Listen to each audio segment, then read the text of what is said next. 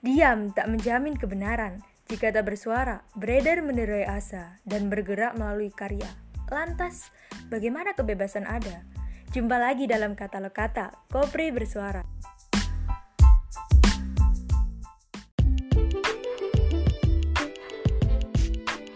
Assalamualaikum warahmatullahi wabarakatuh. Salam sejahtera untuk kita semua. Uh, sebelumnya perkenalkan saya selaku pengurus Kopri PMI Perjuangan Ibu Akil dan sebagai host uh, podcast kali ini. Nah, pembahasan kita hari ini ialah tentang feminis dalam Islam. Sejak zaman itu, feminisme mulai terangkat dan dikenalkan di halayak. Feminisme mulai ditegakkan. Agar apa? Agar tidak ada ketimpangan sosial antar gender atau sebagai ajang kompetisi.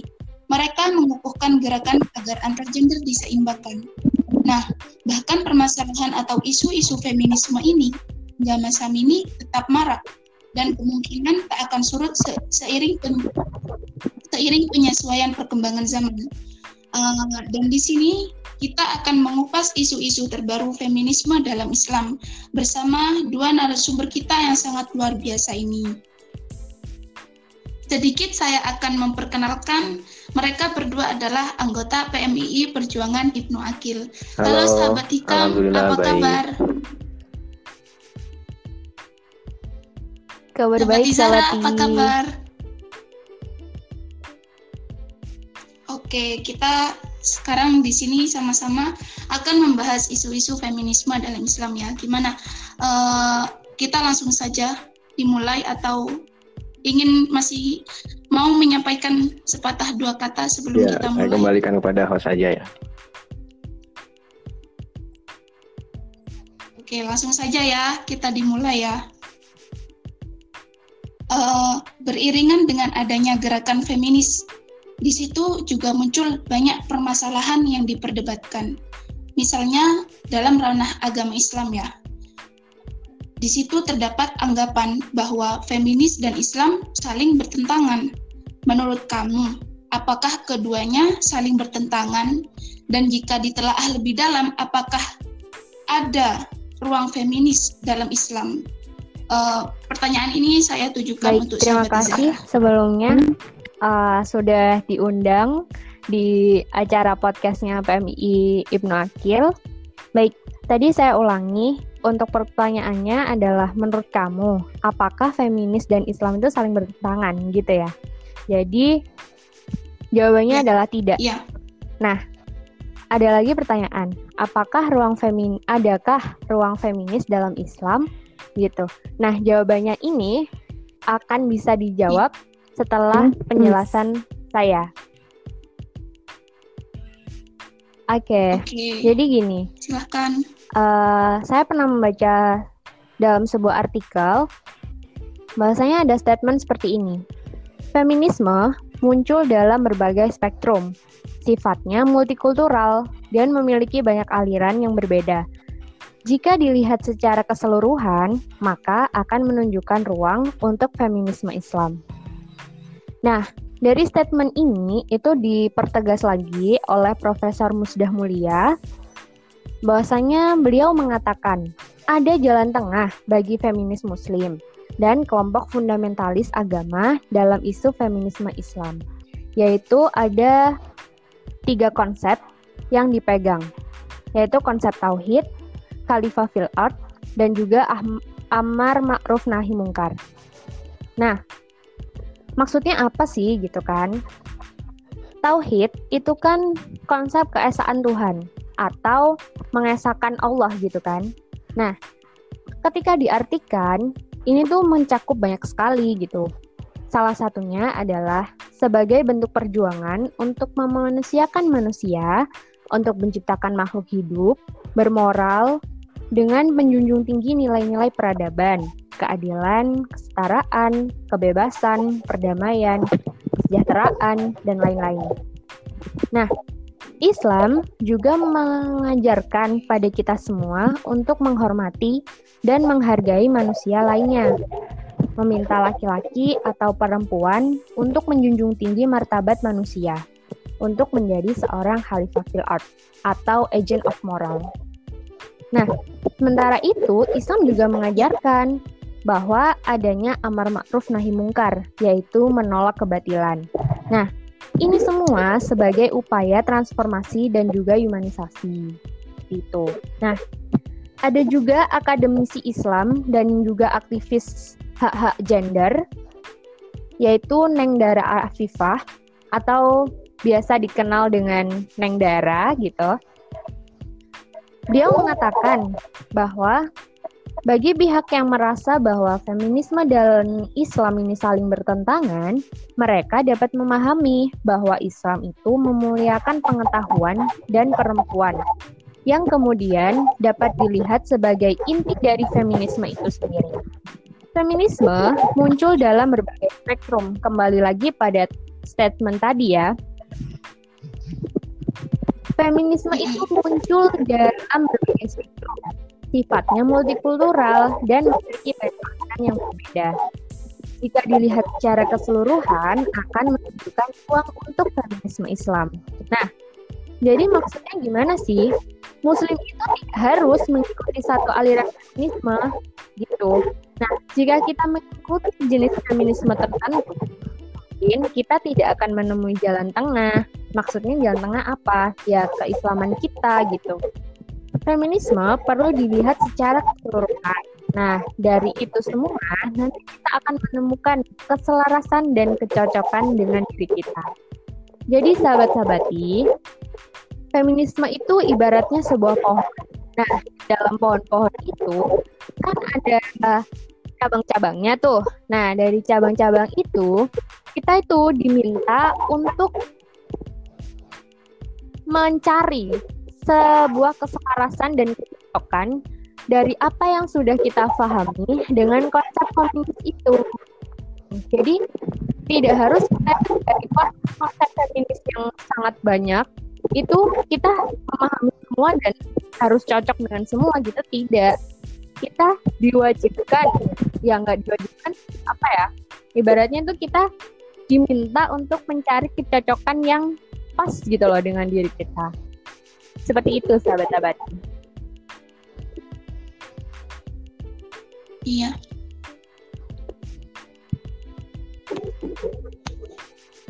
Terus untuk ruang feminis dalam Islam apakah Jawabannya ada? Ada. Nah, itu tadi dikembalikan kepada pribadi masing-masing. Jadi, kita harus mencari kecocokan diri kita dengan konsep dari feminisme yang ada gitu. Jangan uh, yang sekiranya nggak cocok, terus tiba-tiba kita juga akhirnya apa ya merasa ini bertentangan dengan Islam gitu. No, nggak seperti itu. Kita harus mencari yang cocok dengan diri kita dan yang pas dengan diri kita. Nanti akan ada keselarasan antara feminisme dan juga Islam itu sendiri. Seperti itu, sahabati. Ini ada yang sangat menarik sekali ya uh, dari argumen yang kamu paparkan uh, bahwasanya ada ruang feminis dalam Islam. Berarti gerak feminis Islam ini bersumber pada aturan agama, masih berpegang teguh pada iya, uh, ajaran agama. Benar sekali. Nah, ya terkait permasalahan LGBT yang diwanti-wanti atau dalam hal ini mengalami kesulitan dalam memecahkan argumen teologisnya. Berbicara tentang feminis Islam tadi, pastinya banyak ya sekali isu-isu yang berbeda ber, beredar terkait feminis yang menjadi bahan gejolak antara feminis dan fundamentalis agama seperti isu LGBT ini. Nah, sahabat hikam, menanggapi hal itu, bagaimana argumen feminis Islam apakah feminis Islam sama dengan feminis Barat yang menerima dan mendukung LGBT?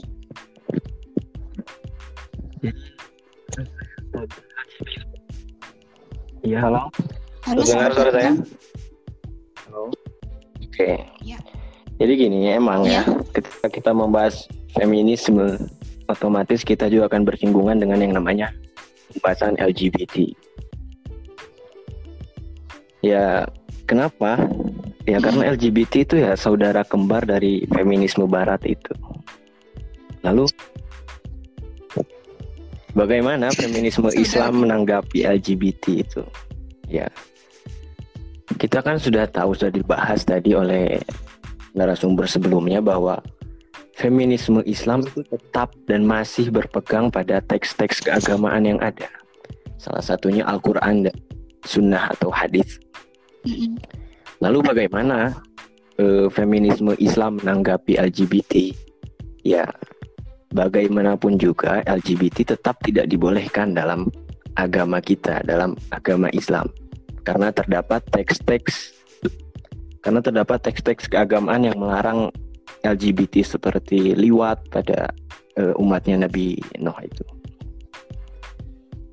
Jadi sudah jelas LGBT, eh, mohon maaf. Jadi sudah jelas feminisme Muslim, feminisme Islam itu tetap tidak memperbolehkan LGBT, bagaimanapun keadaannya. Yang saya maksud LGBT ini adalah perilaku LGBT ya, bukan pelakunya. Berbeda lagi dengan pelaku. Kalau berbicara soal apa pelakunya, ya jelas kita harus tetap melindungi pelaku LGBT tersebut. Kenapa? Ya karena dengan atas dasar eh, kemanusiaan, humanisme gitu.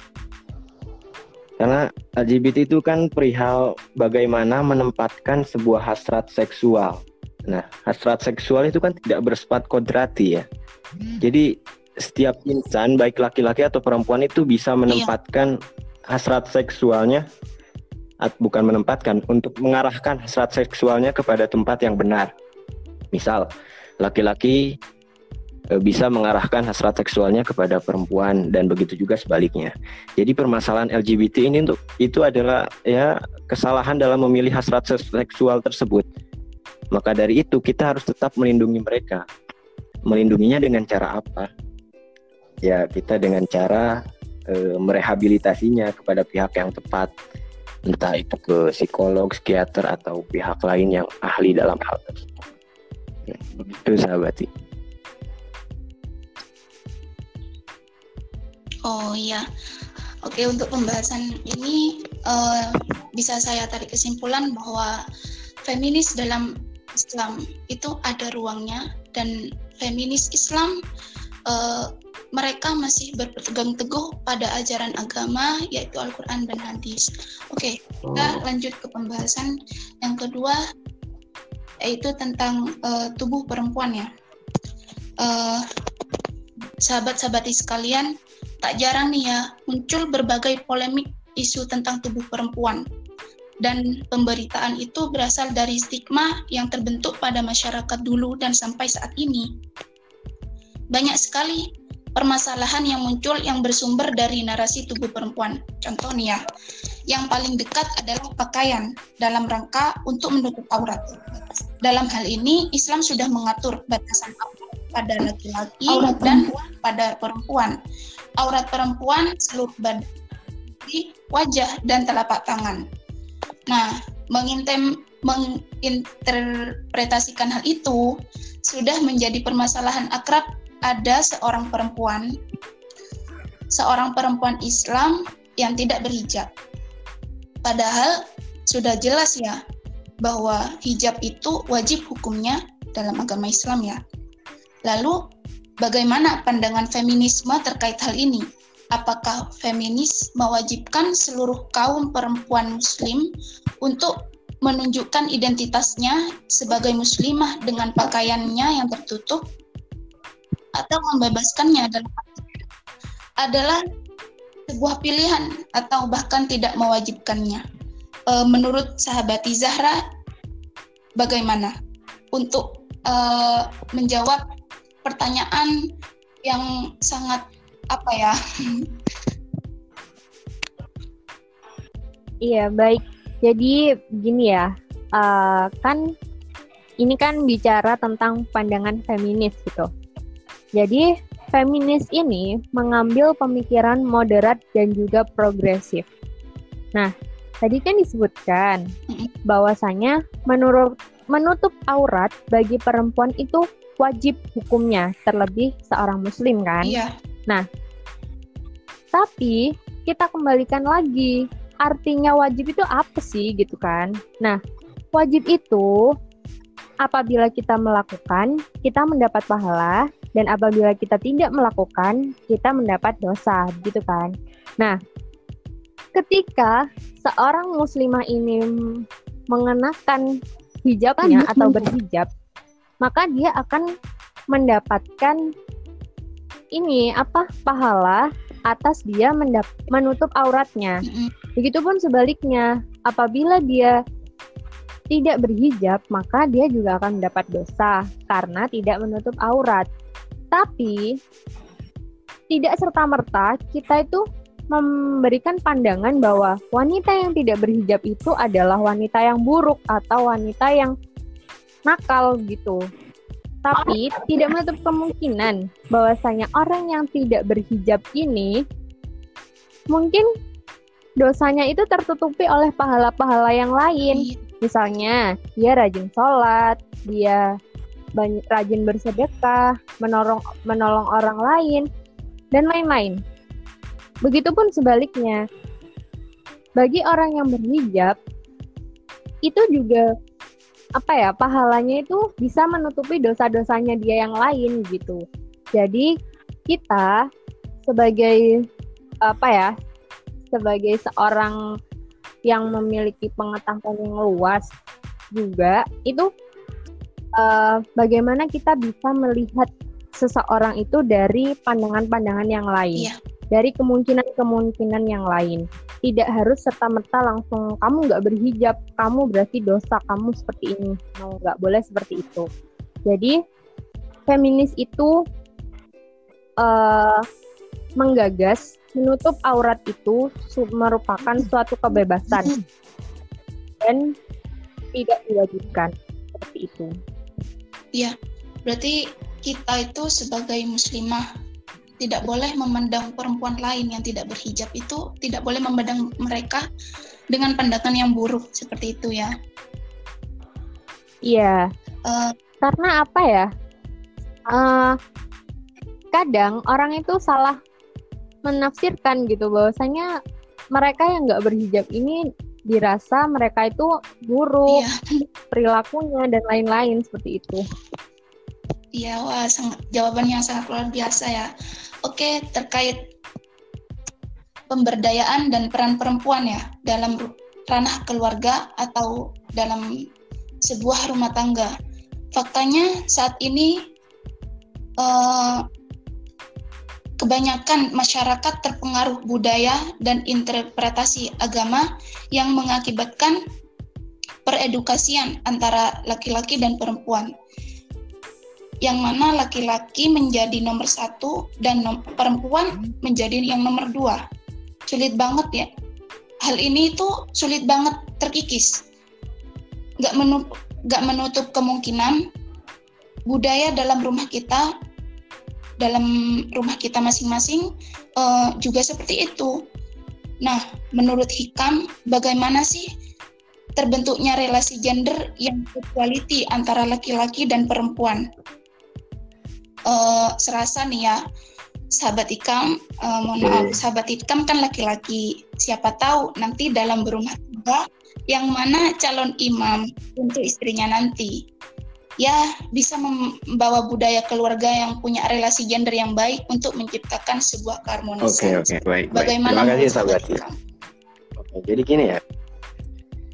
Memang ketika kita membahas yang namanya feminisme kemudian kita kaitkan dengan sebuah agama yang atas dasar ideologi ya sangat wajar sekali itu bila terjadi sebuah kontradiksi antara keduanya. Lalu menanggapi kontradiksi tersebut bagaimana solusinya dari uh, feminisme muslim atau feminisme Islam ya. Uh, solusinya itu hibridasi, hibridisasi sorry. Jadi melandaskan feminisme pada teks-teks keagamaan. Nah, berkaitan dengan apa tadi yang dikatakan sahabati bahwa agama menginterpretasi atau mengedukasi umatnya bahwasannya laki-laki mempunyai superioritas. Jadi laki-laki nomor satu dan perempuan nomor dua. Ya itu memang memang ada dalam agama wajar sekali karena kita masih terkungkung sebuah penafsiran penafsiran teks keagamaan oleh ulama terdahulu. Lalu menanggapi hal tersebut bagaimana?